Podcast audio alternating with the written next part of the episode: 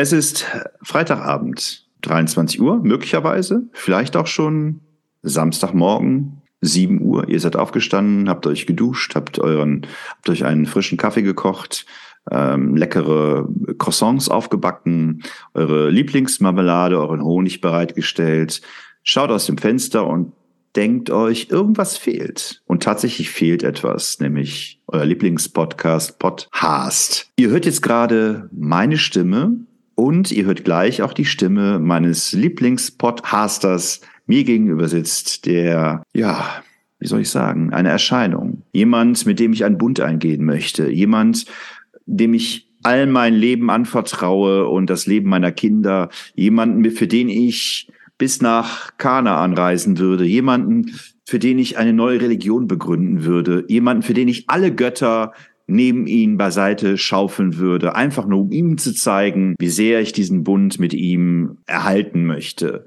Mir gegenüber sitzt der göttliche Patrick. Ja, äh, und mir gegenüber sitzt mit einem Nimbus um den Kopf, einen goldenen Schein, in Lehrergestus die Erscheinung unter den Erscheinungen, der Mann, der sein Leben hingeben würde, um uns alle zu retten. Vor mir sitzt Marco. Ja, genau. Das war äh, gute Zusammenfassung. Patti, ich würde gerne heute mal mit dir über Abraham sprechen. Hast du Lust? Du meinst aber nicht Vater Abraham. Nee, Oder doch? Ne, ich meine nicht den Schlumpftypen. Ich meine den, der angeblich vor 4000 hm, Jahren gelebt haben soll. Irgendwo da im babylonischen Reich in der Stadt Ur. Und das muss irgendwo da gewesen sein, wo heute der Irak steht. Das ist korrekt, korrekt wollte ich sagen. Das ist korrekt, Marco. Es ist der Irak. Irgendwie gab es da wohl feindliche Truppen, haben äh, Ur besetzt, so dass äh, Abraham raus musste und dann Richtung Haran äh, gereist ist. Und dort hat er eigentlich, ja, war er das Familienoberhaupt, der Chef einer Familie von Nomaden.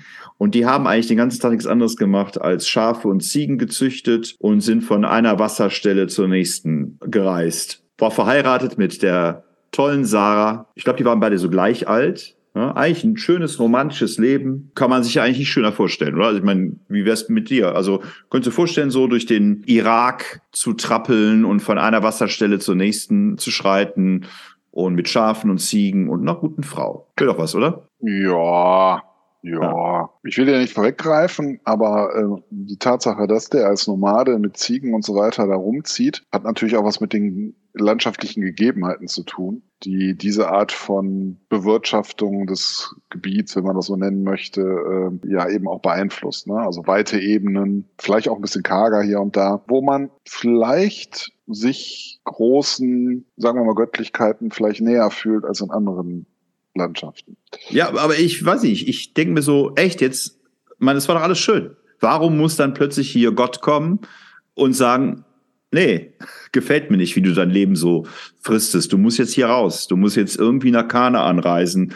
Geh in ein unbekanntes Land. Ich mach dich, bring dich ganz groß raus. Dein Volk wird das großartigste Volk der Welt. Äh, komm, lass uns einen Bund eingehen. Und äh, ab jetzt werden alle Kinder, alle männlichen Kinder beschnitten und das zeigt, wie toll wir zusammenhängen. Also heute würde man ja sagen, man macht sich so eine Tätowierung, da würde man vielleicht dann Gott oder Jahwe oder sowas draufschreiben oder Jahwe und nee, der musste dann die Vorhaut seines Geschlechts entfernen und das seiner späteren Kinder. Finde ich jetzt einen komischen Bund, ja. Okay, Gott hat dann gesagt, ja, weißt du, ich beschütze dich auch und so, ne. Aber eigentlich wissen wir ja heute auch vom Israel-Palästina-Konflikt, dass das alles ja nicht wirklich zum Guten gereicht hat, was dann danach passiert ist, ja, weil anscheinend hat dieser Abraham, hat man ihm ja im Kopf gesetzt oder hat sich das selber ausgedacht, wie auch immer, dass er jetzt unbedingt dieses Land westlich des Jordans, was heute ja Israel und Palästina abdeckt, dass er das unbedingt für sich einnehmen muss. Also ab dahin. Finde ich eine komische Ausgangssituation.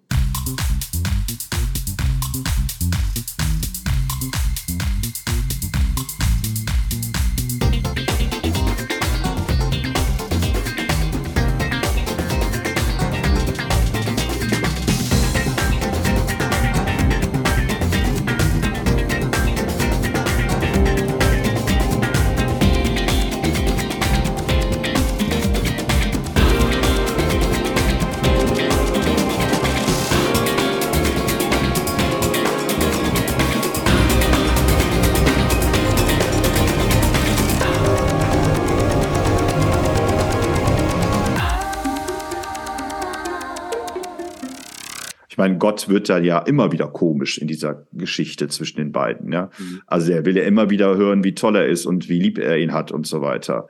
Mhm. Dürfen, wir denn, dürfen wir denn heutzutage das Alte Testament noch verwenden, Marco? Für was?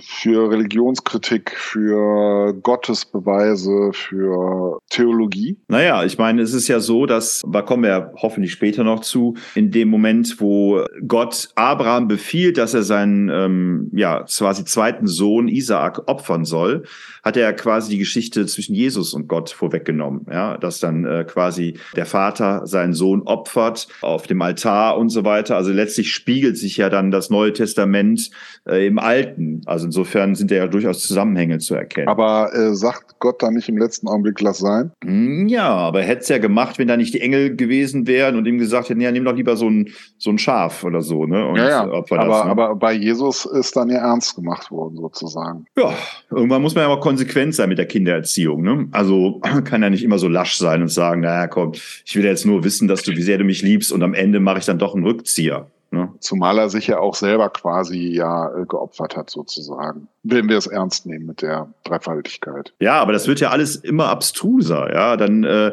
die ganze Geschichte mit Sarah und Abraham, erstmal muss er sie ja, muss er ja so tun, als wenn es seine Schwester wäre, damit sie bei ihm bleiben kann, damit er sie nicht äh, weggeben muss und so weiter. Und am Ende schafft er es ja nicht mit ihrem Kind zu zeugen, obwohl er dann schon 70 ist oder sowas. Mhm. Und dann schickt ja die Sarah ihm quasi eine Dienerin, also eine Sklavin, die Hagar, mit der zeugt er ja dann das, den Ismael. Und der Ismael ist ja dann, führt er später zum Stammvater der Muslime. Und äh, was ja jetzt auch ein bisschen komisch ist, ne? dass äh, also quasi die Muslime sich auf, auf eine Ehebrecherin beziehen. Weiß ich nicht, gut, es war ja im Einvernehmen. Ne? Das, äh Nein, das ist ja, die, die, die, ich sag mal, im Islam ist es ja möglich, mehrere Frauen zu haben. Also das ist, glaube ich, äh, wahrscheinlich jetzt nicht so. Ja, aber da sieht man ja wieder, Sarah unfähig war, ähm, an den Bund zwischen Abraham und Gott zu glauben. Weil Gott hat ja immer gesagt, äh, stress dich nicht, Abraham, du wirst irgendwann Söhne haben oder wirst irgendwann Kinder haben. Ja. Und Sarah, die wurde ja dann nervös. Ne? Die ja. war ja dann in dem Alter, wo sie dann gesagt hat, nee, also ich, ich glaube, da passiert nichts mehr. Holen wir mal die Dienerin. Ne? Ja. Und da gab es ja wo Ja, so, das so ist, das ist, weil Frauen halt so selten uns Männern glauben wollen. Das ist, ähm, ja, das äh, äh Cesarus von Heisterbach beschreibt ja auch so eine Geschichte, wo der Mann seinen Bauernhof verlässt und zu seiner Frau sagt, geh nicht in den Schweinekoben.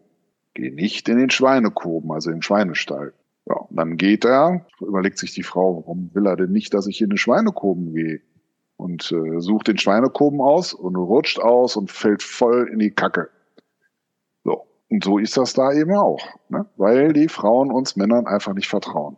Ja, aber das haben wir ja nachher dann hier bei Sodom und Gomorra, ne? wo äh, sich die Frau von Lot umdreht und zur Salzsäure erstarrt. Ne? Weil sie es einfach auch wieder nicht hören kann, obwohl die Engel ganz klar gesagt haben, schau ja. nicht zurück, flieht, haut ja. ab, nein, nein, sie muss sich rumdrehen und ja. damit Salat, weil sie also neugierig sind. Jedenfalls, jedenfalls dann mit, mit 90 bekommen die dann tatsächlich. Ich glaube, wir werden umgebracht wenn wir das ausstrahlen. Mit, mit, neun, mit, mit 90, mit 90 wird ja dann, äh, wird die dann ja doch schwanger, die Sarah. Und, mit 90, äh, ja. Ja, ja. Ja, ja. Aber das, das, äh, äh, vielleicht, wer weiß, also äh, es gibt ja auch diese, diese, ja, immer so Geschichten, äh, dass das ja alles mal Aliens waren, die, die äh, sozusagen die ersten Götter gestellt haben. Und ich meine, wir haben ja jetzt auch, mittlerweile sind wir auch schon fast in der Phase, wo die Schwangerschaften so mit, mit 50 äh, dann äh, künstlich äh, erfolgen. Ja, hier stellt sich für mich die Frage auch, weil ja gerade auch die Zeugen Jehovas ja so Zahlenmystiker sind, also ja so an die, an die absolute Wahrheit äh, der Bibel glauben, inwiefern die Zeugen Jehovas der, der dem Alten Testament verbunden sind. Weil ich meine jetzt äh, die Jesus-Geschichte ähm, auf den Prüfstein zu setzen oder eben nicht, weil man alles für bare Münzen ist ja nicht, nicht so ein Problem. Ja, also ich finde es, ich finde es äh, schwierig, also dass, ähm, also in der heutigen Theologie, dass quasi alles ausgeblendet wird, was irgendwie archaisch äh, oder äh, eigenartig oder ähm, also irgendwie nicht mehr zu unserer heutigen Gesellschaft irgendwie passt. Das wird dann äh, ausgeblendet als ähm, quasi ja nicht zur Bibel dazugehörend oder so oder Ausgrenzung, äh, Sodomie, was auch immer, was es da alles Schönes gibt, was so in der Bibel alles stattfindet. Ähm, aber man interessanterweise äh, dann bei allem, was irgendwie in die jetzigen gesellschaftlichen äh, Verhältnisse irgendwie passt, dann doch gerne oder jetzt vor allen Dingen gerne aus dem Alten Testament gezogen wird. Also das finde ich auch so eine Ungleichheit. Ich meine, über die Frage, braucht das Christentum das Alte Testament, ist ja auch tatsächlich schon sehr früh ähm, gestritten worden, weil man natürlich diesen Konflikt auch gesehen hat. Aber da sich natürlich die Jesus-Geschichte, also vor allem äh, das Opfer Jesu, natürlich alles Rückbezüge sind auch zum Alten Testament, ist es natürlich schwierig, das jetzt einfach außen vor zu lassen. Aber, ja, aber wenn aber Abraham der Stammvater aller Juden war, dann muss man ihn ja auch mitnehmen, ne? Ja, muss man nicht, weil äh, ist das Judentum noch für die modernen Christen? Ja, für die modernen Christen ist es wieder sehr wichtig. Also da wird ja jetzt alles Jüdische, wird ja quasi wieder ähm, ähm, betont. Ähm, ich glaube, man möchte sich auch eigentlich eher wieder wie eine, eine jüdische Sekte sehen. Also da merkt man schon, dass da viel jetzt Schwerpunkte draufgelegt werden.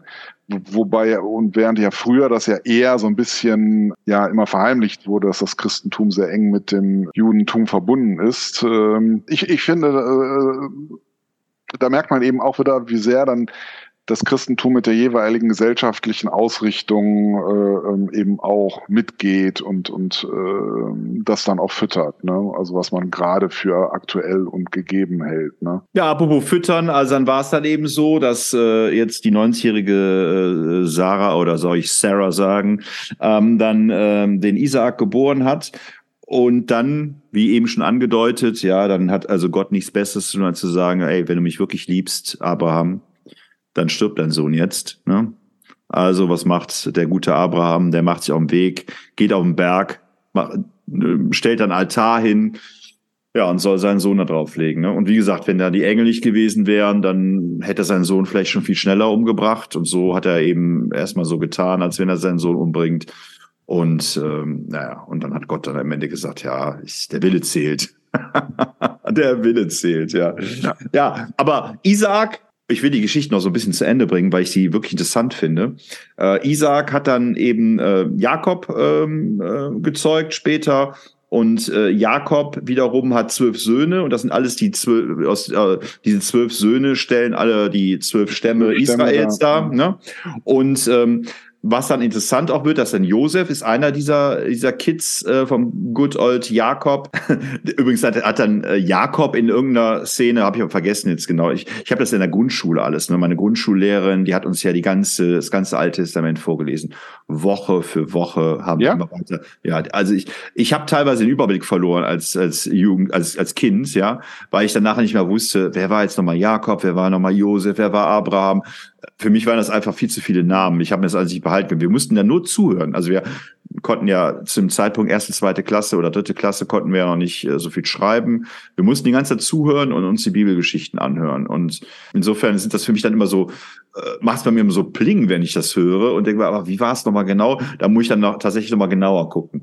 Also ungenau ist es jedenfalls so, dass Abraham tatsächlich gegen eine Erscheinung kämpfen musste, die sich dann als Gott herausgestellt hat, so dass dann ähm, Jakob umbenannt wurde in Israel. Und Israel heißt so viel wie der, der mit Gott gerungen hat. Ne? Und der Sohn von Jakob wiederum, das ist dann der Josef, und der wurde ja dann als Sklave nach Ägypten verkauft.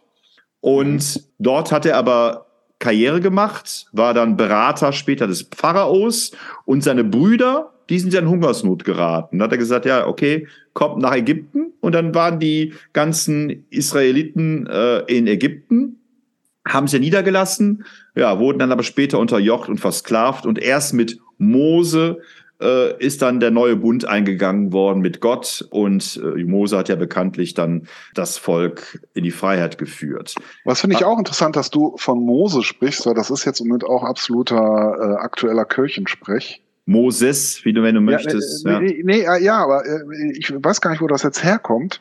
Weil ne, früher war es ja immer Moses und ich finde, das passt ja auch viel besser zu seiner Position in, in, in, äh, in Ägypten. Tut Moses, ne, zum Beispiel als, als, als Pharao, ist jetzt einfach nur interessant. Ich weiß, ob das die israelische Art ist, das auszusprechen. Aber jetzt kommt, aber jetzt kommt für mich der theologisch interessante Part. Mhm. Freud hat, glaube ich, mal ein ähm, Buch geschrieben über Moses oder Mose und die Erfindung des Monotheismus. Dann wird die äh, der der Ursprung der monotheistischen Religionen wird auch äh, der abrahamischen äh, Religion, also das Abraham der Stammvater des Judentums, des Christentums und des äh, ähm, Islam quasi ist äh, dargestellt. Das sind immer die beiden Dinge. Und Abraham hatte ja auch schon äh, Tendenzen, also oder war ja ganz klar, es war ja ein Gott, auf den er sich bezogen hat.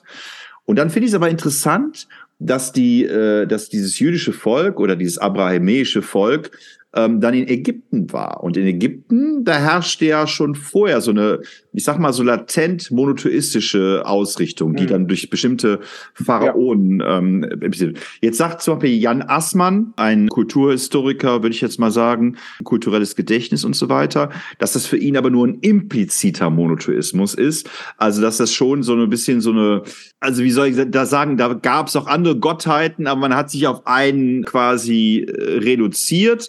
Aber in der, in der, in dem Bund, den Abraham mit dem jüdischen Gott geschlossen hat, oder den dann Moses erneuert hat mit seinem Bund und mit den zehn Geboten und so weiter, ist ja dann die Art von Monotheismus entstanden oder festgelegt worden oder in die Welt posaunt worden, mit der wir ja quasi auch erzogen worden sind durch das Christentum. Ich finde das aber interessant, dass auf der einen Seite Abraham und oder Moses mit S, der Monotheismus quasi unterstellt wird oder die Erfindung des Monotheismus unterstellt wird. Andererseits aber die, die Beziehung mit Ägypten so naheliegend ist, äh, dass da ja mindestens Synergieeffekte haben stattfinden müssen. Mhm. Sodass ich mich frage, war es wirklich schon Abraham, der so eine monotheistische Idee hatte von Gott? Oder ist es nicht tatsächlich erst durch Moses so passiert, dass das Judentum sich so reduziert, komprimiert, konzentriert hat auf einen wahren Gott und so weiter.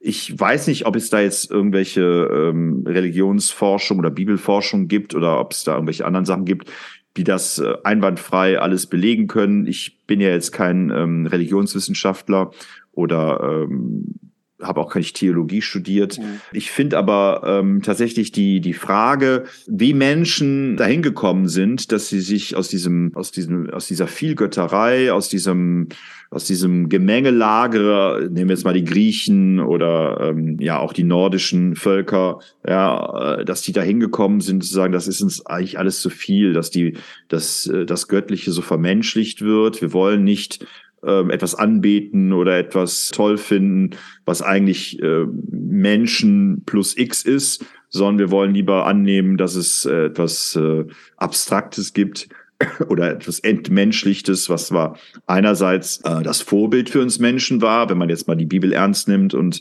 dass Gott den Menschen nach seinem Bilde geschaffen hat, ähm, aber es ist ja trotzdem eine relativ abstrakte ähm, Vorstellung, auch wenn es sehr väterlich im Alten Testament angelegt ist und da noch kein gegenderte Fassung äh, von Gott da ist. Wobei es ja da auch Theorien gibt, dass in der Urfassung der Bibel oder des, äh, der Tora, hm, dass es da durchaus Stellen gab, die noch nicht so monotheistisch waren, gerade im Schöpfungsbericht und dass es alles getilgt worden ist, um dieses, äh, diese weiblichen Formen rauszutilgen. Aber das wird wahrscheinlich jetzt zu weit führen äh, für heute. Und wahrscheinlich ja. wird es jetzt auch genug Leute geben, die uns zuhören von unserer äh, großen Zuhörerschaft, Zuhörerinnenschaft, die sagen, das hätte der Marco mal besser recherchieren müssen. Das war sich ja. besser als ja, ja, ja, Aber, aber wie immer gilt, ja, man kann uns jederzeit Kommentare abliefern. Übrigens, wenn ich mal dabei bin, ja, also äh, äh, Romi zum Beispiel hat mir letztens geschrieben, dass sie ein bisschen enttäuscht war, dass du ähm, in einer unserer letzten Sendungen Kerstin so als das Urgestein und als treuen als treue Fanin dargestellt hast, wobei sie diesen Titel gerne auch für sich reklamieren würde. Also du musst schon ein bisschen aufpassen als gerechter Vater, Patrick, ähm, dass du äh, all deine Kinder gleich behandelst, weil sonst kommt es ja zu Konkurrenzkämpfen und zu Gehässigkeiten, die wir nicht mehr auffangen können mit unserer äh, mit unserer Botschaft der Liebe und der ähm, Völkerverständigung und absolut der, absolut nein, Toleranz. Nein, nein. Ne? Ich, ich, ja also äh, natürlich äh, ähm, gehört äh, Romi natürlich zu den Ereignissen unseres Podcastes, äh, die äh, man nicht missen möchte und die man gerne auch nochmal wiederholen möchte. Ich glaube aber, wenn ich das historisch betrachte, war Kerstin, glaube ich. Romi, Romi historisch? war, glaube ich, Kerstin unser erster Gast, glaube ich. Ja, wir haben die äh, Kerstin ja gezwungen. Wir haben sie in den Keller eingesperrt, da hat sie ja gar keine Wahl. Natürlich, natürlich, natürlich. Aber ich glaube, es hat ihr am Ende doch ganz gut gefallen. Und ja, aber natürlich, Romy, unglaublich wichtig für uns. Grüße von auch von dieser Stelle an Romy und äh, ich bitte das zu entschuldigen. Äh, ich nehme das äh, so weit zurück, dass natürlich Romy auch ein Urgestein ist, wobei dann kommt bestimmt wieder so ein Altersding oder irgendwie sowas. Ich finde, ich finde, deine Antwort war jetzt nicht so alttestamentarisch. Ich hätte es eher sowas erwartet. Romy. Die Wege des Herrn sind unergründlich. Ich Na, wollte dich testen. Ich wollte dich testen. Ich wollte wissen, wie groß deine Zuneigung und deine Liebe zu deinem göttlichen Podcast, Podcast ist. Und ich wollte dich auf die Probe stellen. Was passiert, wenn ich, es ist wie der Vater und äh, der verlorene Sohn, wie die, wie die, wie das Gleichnis vom verlorenen Sohn. Ja, da fragt ja dann auch äh, der eine Sohn, warum Gott es ähm, den, den Sohn, der wiedergekehrt ist, der all sein Geld verplempert hat und nun Saus und Braus gelebt hat und abend wieder zurückkommt, warum der den genauso liebt wie der Sohn, der immer beim Vater geblieben ist ja, und ja. alles getan hat und so weiter. Aber das dann, ist ja neu. Ja, aber, das ist, aber das ist ja Neues Testament. Das ist ja Neues Testament. Nein, also wenn du es alttestamentarisch haben willst, dann müsste es, glaube ich, eher so klingen. Also das war jetzt so ein bisschen ja modern ausgedrückt, wie du das jetzt so gesagt hast. Dann müsste es eher so sein, Romi, komm und schaue. Wir warten hier auf dich. Bringe uns da deine Opfer und sei uns nah, so wie wir dir nah sein wollen. Komm und sei Teil dieses Podcasts, auf das wir dir unseren Segen geben. Aber Amen. erst, wenn du alle 20 Schafe geschlachtet hast, Natürlich. dein ganzes Hab und Gut verschleudert hast, ja. wenn du den Armen geholfen hast und mit Hiobsbotschaften überschüttet worden bist, ja. wenn alles den Bach runtergegangen bist, dann bist du da, wo wir dich haben wollen. Ja. Oder deine Stimme ist wie der Honig des Berges Ararat, der beflieget wird von zahlreichen Bienen, um zu sammeln dieses köstliche Nass. Deine, was haben wir noch? Deine Haare sind wie ein Haufe Schafe, die sich weiden im Anblick des Herrn und so weiter und so weiter. Let's ähm, my aber, people um go. Nochmal zum Ausgangspunkt des Monotheismus zu kommen. Ich bin da natürlich auch nicht so ganz äh, theologisch fest.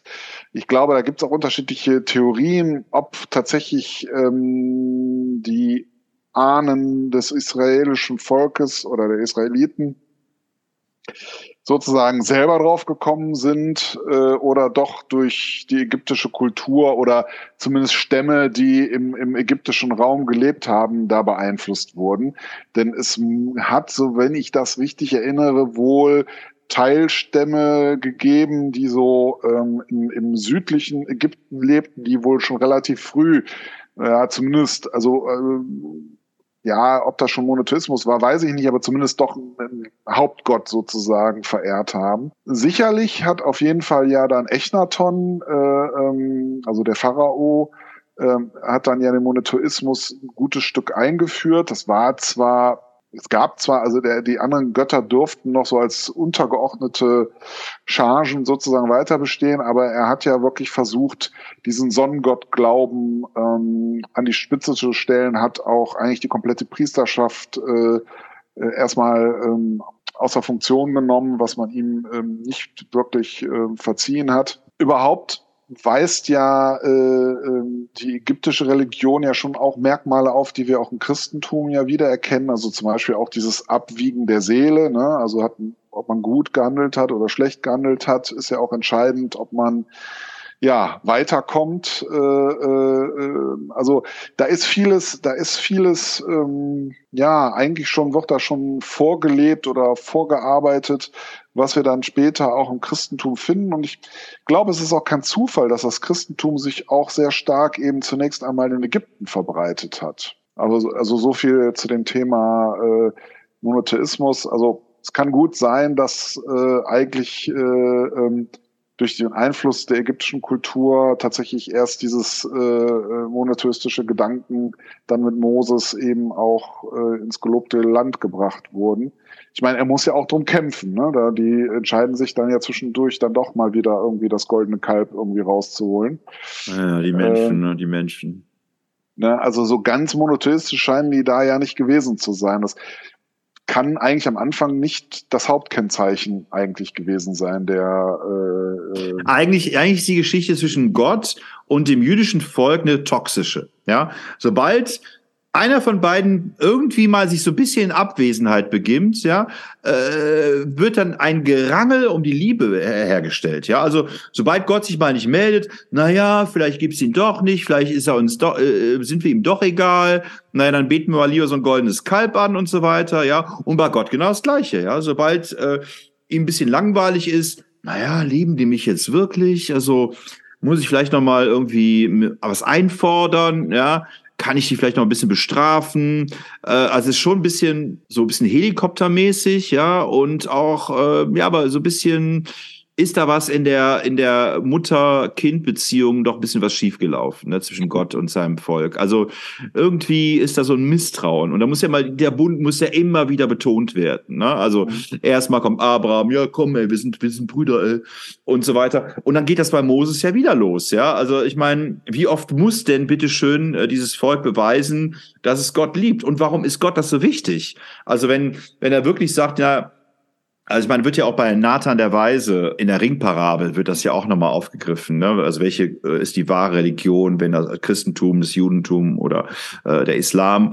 Und dann äh, entscheidet sich ja der der Richter dazu zu sagen, ja ja eigentlich äh, entscheidet sich die wahre Religion dadurch, wer die Liebe zu Gott, also die, die ist die wahre Religion, die letztlich dann sich nachher als die richtige erweist. Und das kann man erst später dann ähm, herausstellen und so weiter. Eigentlich ist unser Auftrag eben, uns nicht zu bekämpfen. Und wenn die Religion gut sein soll, dann muss sie eben auch Gutes tun, muss sich als gut erweisen und so weiter. Ne?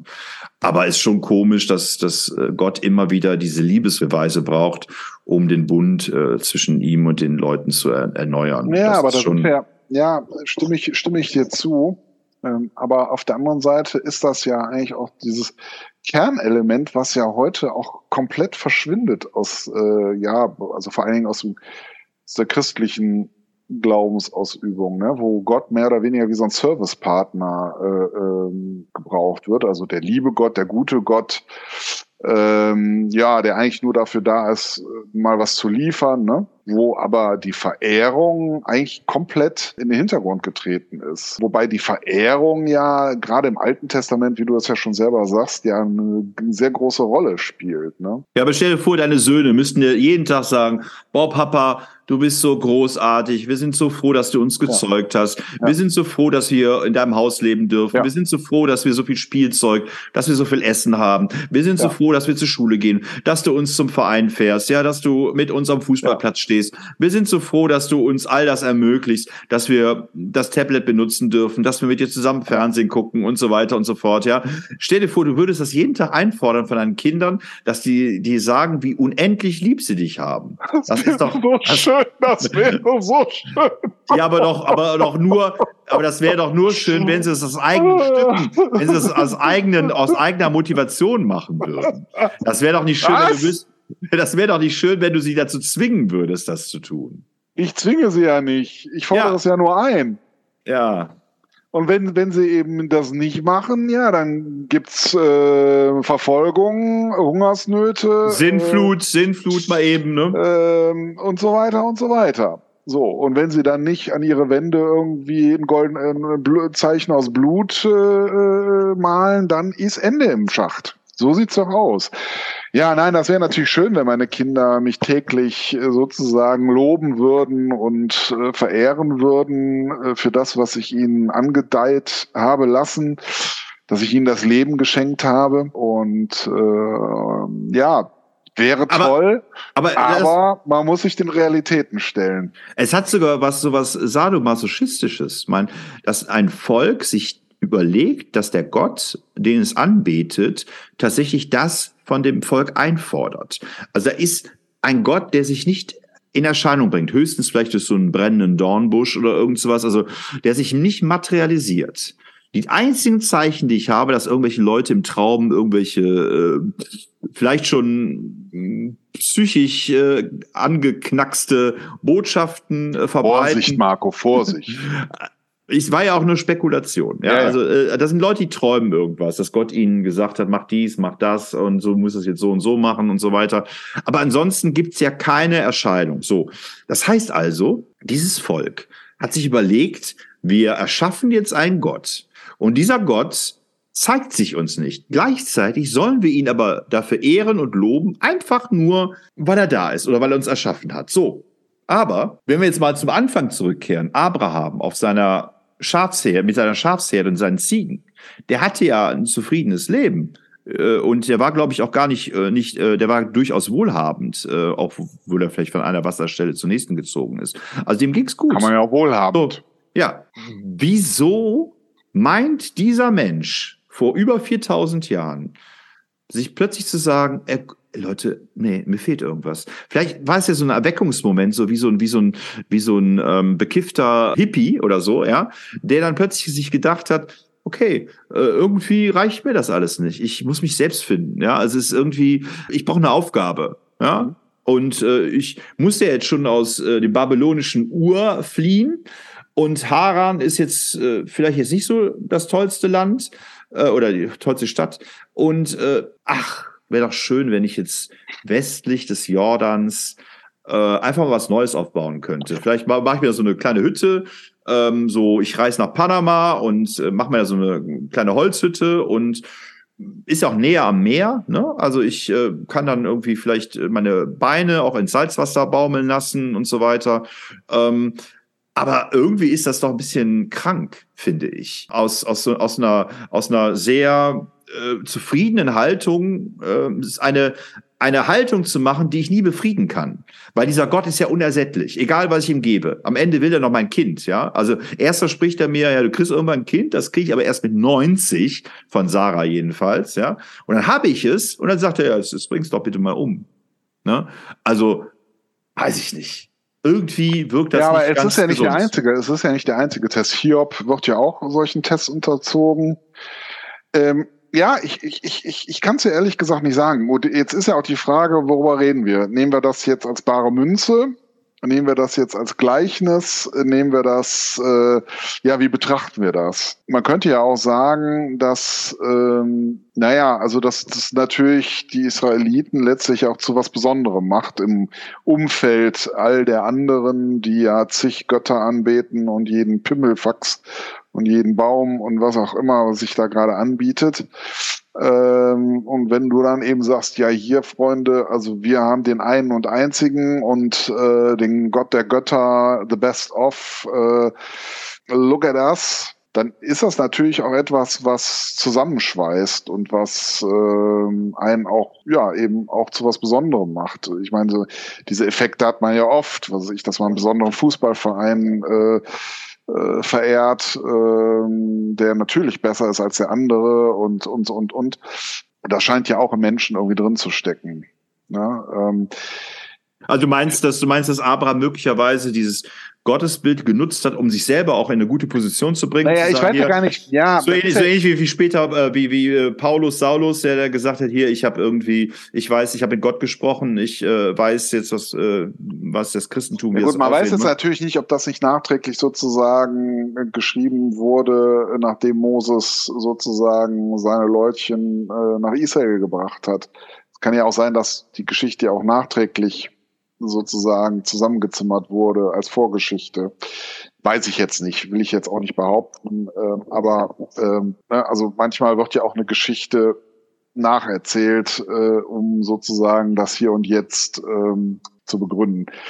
Weiß ich nicht. Aber viel interessanter finde ich jetzt mal die Frage, ist eigentlich der Monotheismus, also ist der nicht eigentlich äh, insofern auch ja sinnvoll, wenn wir das jetzt mal hier Geschichte Urknall und so weiter uns anschauen. Also dass letztlich, wenn man das philosophisch betrachtet oder auch physikalisch, eigentlich ein bestimmter Punkt quasi der, Ausgangspunkt für alles ist, was existiert? Oder ist das zu eng gedacht und ja, das würde auch mit zig Schöpfern funktionieren? Ich glaube, also wenn ich mir so die Geschichten der alten Bibel anschaue, also der, der, der alten Geschichten in der Bibel anschaue, dann glaube ich nicht, dass das so abstrakt gedacht war. Ich glaube, dass die Menschen damals äh, vor allen Dingen, ich glaube, dass die, dass die äh, Funktion dieser ganzen Leute, ob die jetzt Abraham hießen, Jakob, Moses, Josef und so weiter, dass die eigentlich das ersetzt haben, was zum Beispiel in, im, äh, im Griechenland durch die einzelnen Götter, äh, Zeus und so weiter, vorher hatten. Also man, man konnte sich identifizieren mit den Leuten und man konnte äh, möglicherweise dann ähm, sein Glauben. Ich glaube, dass dass so eine sowas Abstraktes, wie wir das heute deuten als Christen oder als Nichtchristen oder als Agnostiker oder was auch immer, dass wir das aus einer abstrakten Weltsicht äh, da drauf stülpen. Naja, aber ich meine ja heute. Ich meine jetzt nicht damals. Ich meine, ist der Monotheismus, ist der, naja, wenn äh, mich, wenn ist der heute, ist der, sag mal, ist der äh, heute relevant, wenn man einen Schöpfer oder sagen wir mal heute politisch korrekt eine Schöpferin oder ein, göttliches Wesen, was sich weder geschlechtlich äh, äh äußert, voraussetzen. Oder also jetzt weil ja letztlich unser Universum ja offensichtlich aus einem bestimmten Punkt heraus entstanden ist. Ja, aber wofür brauchst du die Geschichten dann? Also ich meine, zu sagen, okay, unser ja, Universum ist aus einem, ist aus einem Punkt entstanden, Punkt.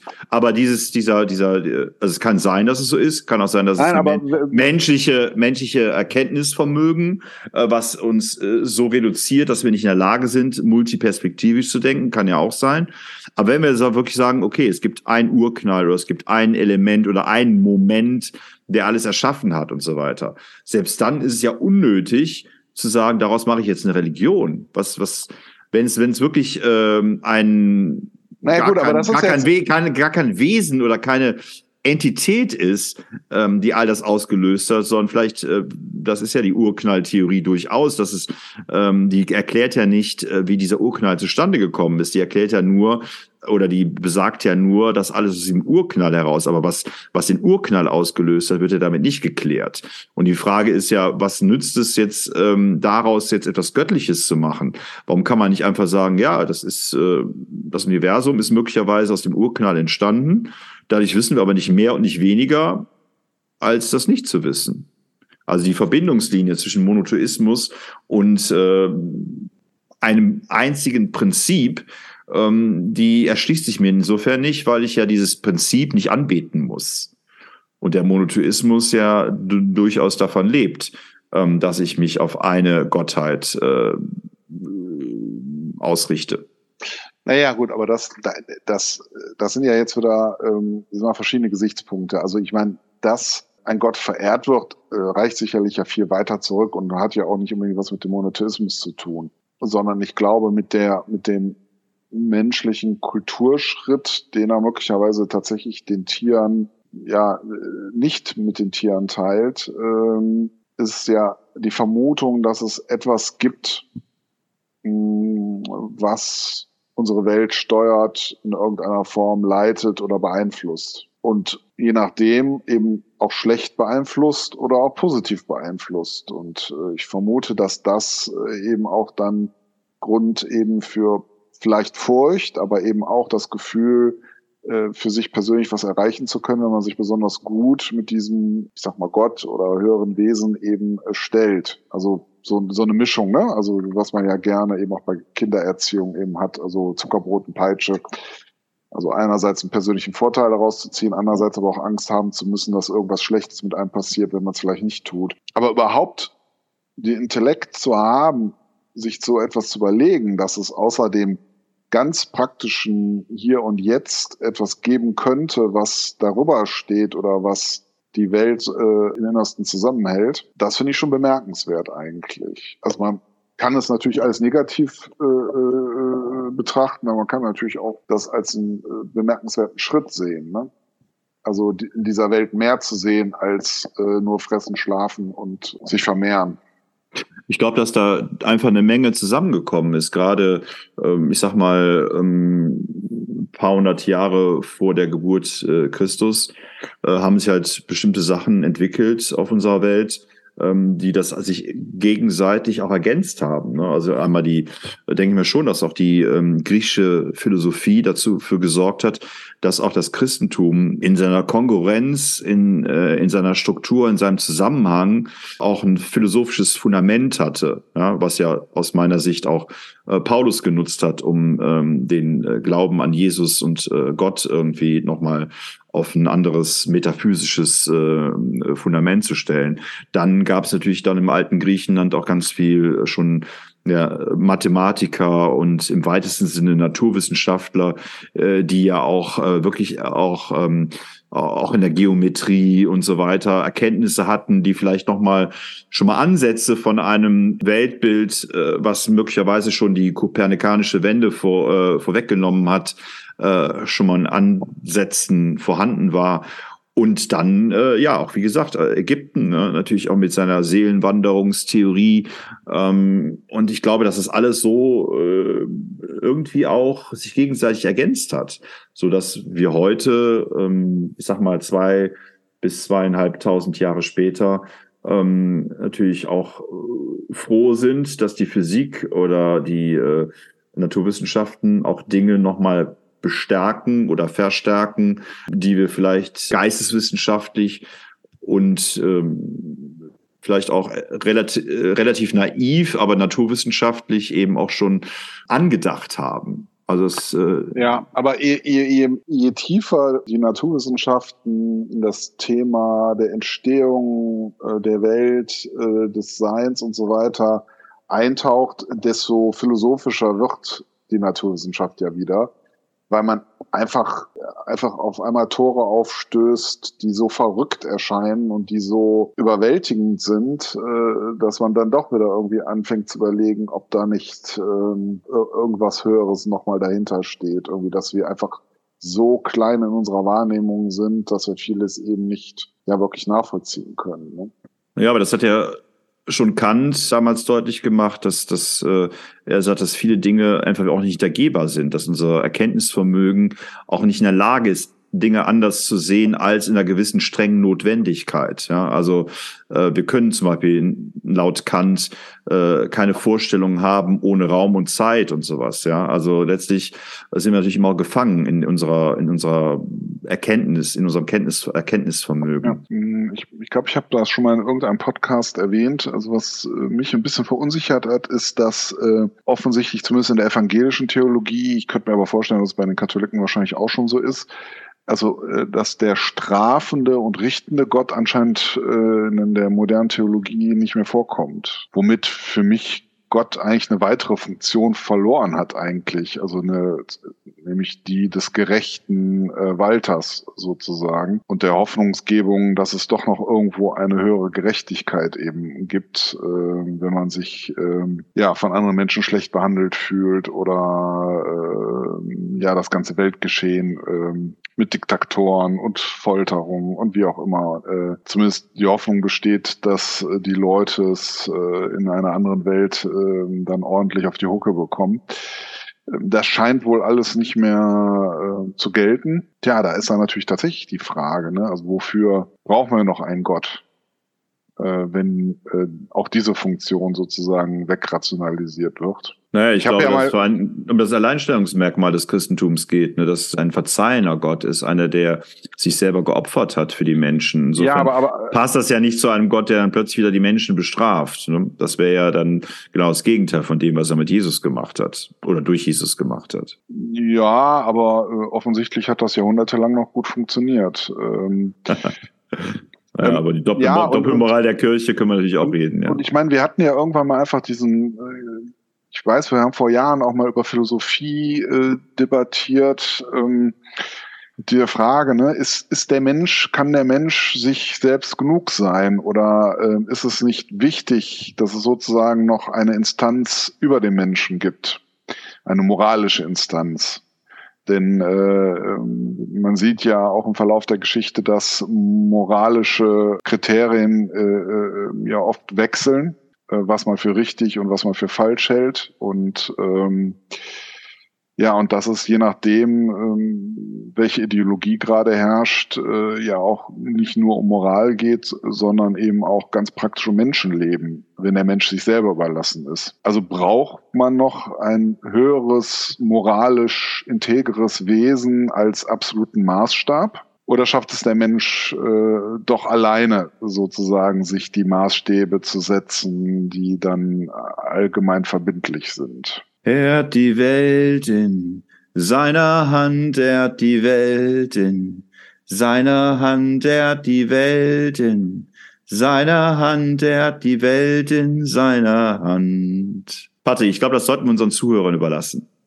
Ja, äh, stimmt doch mal in den Foren ab, ob wir noch einen strafenden Gott brauchen oder nicht, oder ein moralisch integres Wesen als äh, sozusagen Orientierungspunkt. Ähm ich muss, ich muss nämlich jetzt zur Beichte fahren. Ja, ich muss mir jetzt hier nach diesem Podcast muss ich jetzt äh, in äh, quasi in äh, in ein Kloster gehen und erstmal drei Wochen lang nicht sprechen, wie Prominente das so machen, wenn sie mal zur Ruhe kommen wollen, in ein Schweigekloster und mich dann mit in in, Weihra äh, in, in Weihwasser baden äh, und dann ähm, nach der Fastenzeit wieder gestärkt äh, äh, zu Ostern hier in den Podcast wieder zurückkehren. Aber dann sag mir doch, Marco, wie hältst du es mit der Religion? So ähnlich sagt der Pfarrer auch.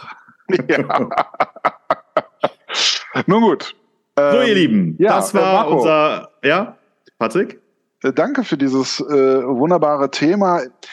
Ich, ich glaube, wahrscheinlich werden sich viele Theologen äh, die Hände über den Kopf ähm, äh, dann nochmal den Gott anflehen, dass endlich unser Podcast verschwindet. Aber ähm, ich finde solche Themen immer sehr, sehr spannend eigentlich und wüsste eigentlich gerne noch mehr dazu, gerade was den modernen Stand der Theologie angeht. Aber man kann sich ja nicht mit allem bis ins Detail äh, beschäftigen.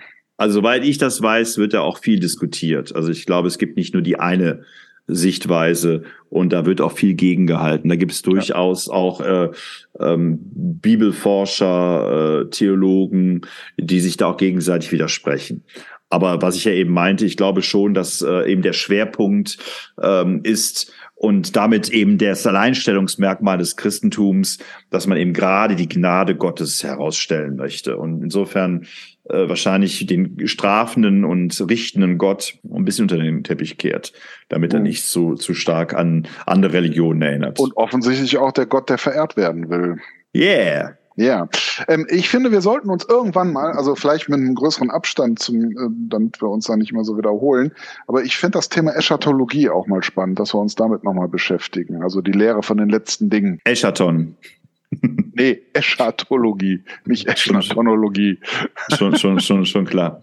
So, lieber Patrick ähm, und liebe ZuhörerInnen, äh, wir wünschen euch noch ein angenehm, äh, angenehmes Frühstück hier ähm, äh, mit äh, leckeren Croissants, obwohl mittlerweile sind die bestimmt kalt, der Kaffee ist bestimmt auch kalt. Ne? Aber ähm, vielleicht habt ihr auch schon eine Pizza bestellt bei eurem Lieblingslieferanten und äh, habt eure Croissants und euren Kaffee ausgetauscht gegen eine gute Cola und eine Familienpizza reichlich belegt mit allem, was ihr gerne drauf haben möchtet. Und nächste Woche schaltet ihr hoffentlich wieder ein, wenn ihr wollt und wenn ihr könnt. Tschüss.